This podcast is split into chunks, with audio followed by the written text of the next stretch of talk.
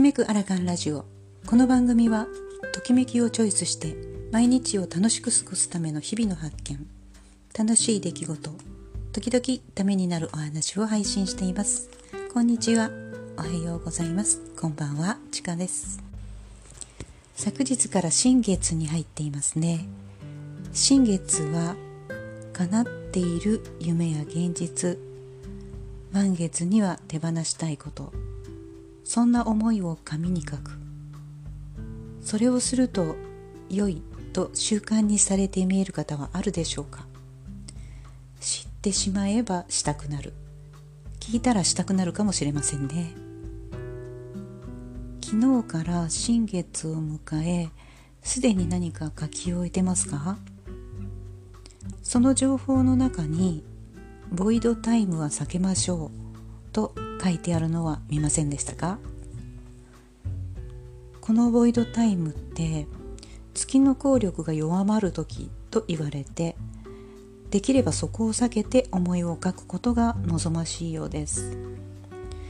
ボイドタイム。例えばどんなことが起きやすいかというと感情や感覚が過敏になってなかなかことが進まなかったりミスをしやすかったり決定したことが良くない結末で終わったり日常の出来事ならそこまで心配することはないんですが後でああだからそうなったんだと辻褄を合わせるぐらいで良いとのことです。大事な会議や人生を左右するような決断は避けたい時間。レーガン大統領もこの時間の会議などは避けていたと言われボイドタイムとは言わなくても日本の戦のタイミングもそのような決定がされていたとか。そんなボイドタイムにするといいと言われているのがリラックスしたり自分と向き合う時間にすることだと言われています。つまりそんな時はセルフコーチングにはもってこいの時間。コーチが自分。まず紙にこうなっていたら嬉しいことや今しなくてはいけないけど時間がうまく使えないなら一日の理想の行動を目標。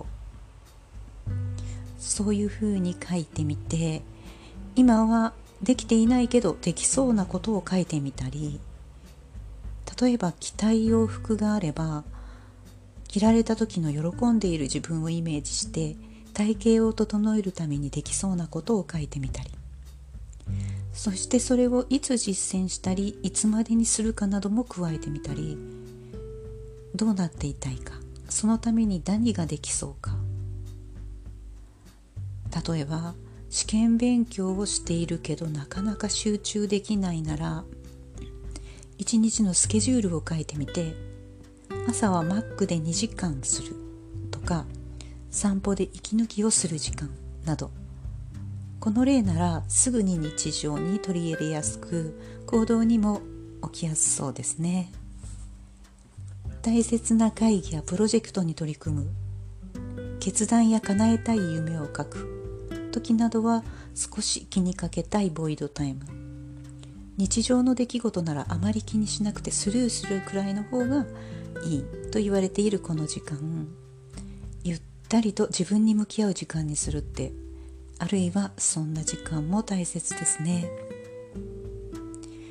皆さんはもうすでにこのボイドタイムご存知でしたか、えー、私は数年前から時々この新月とか満月とかのえー、お知らせが来るというかそういうメールがあってその中でボイドタイムというものを知って何かちょっとこう新しいことをしようかなという時はちょっとその時間帯は避けようとかまあ見てしまったらそれはしますし後でああの時やはりこれで良くなかったんだなと辻褄を合わしたりというぐらいの関わり方をしています。では今日はこれで失礼します。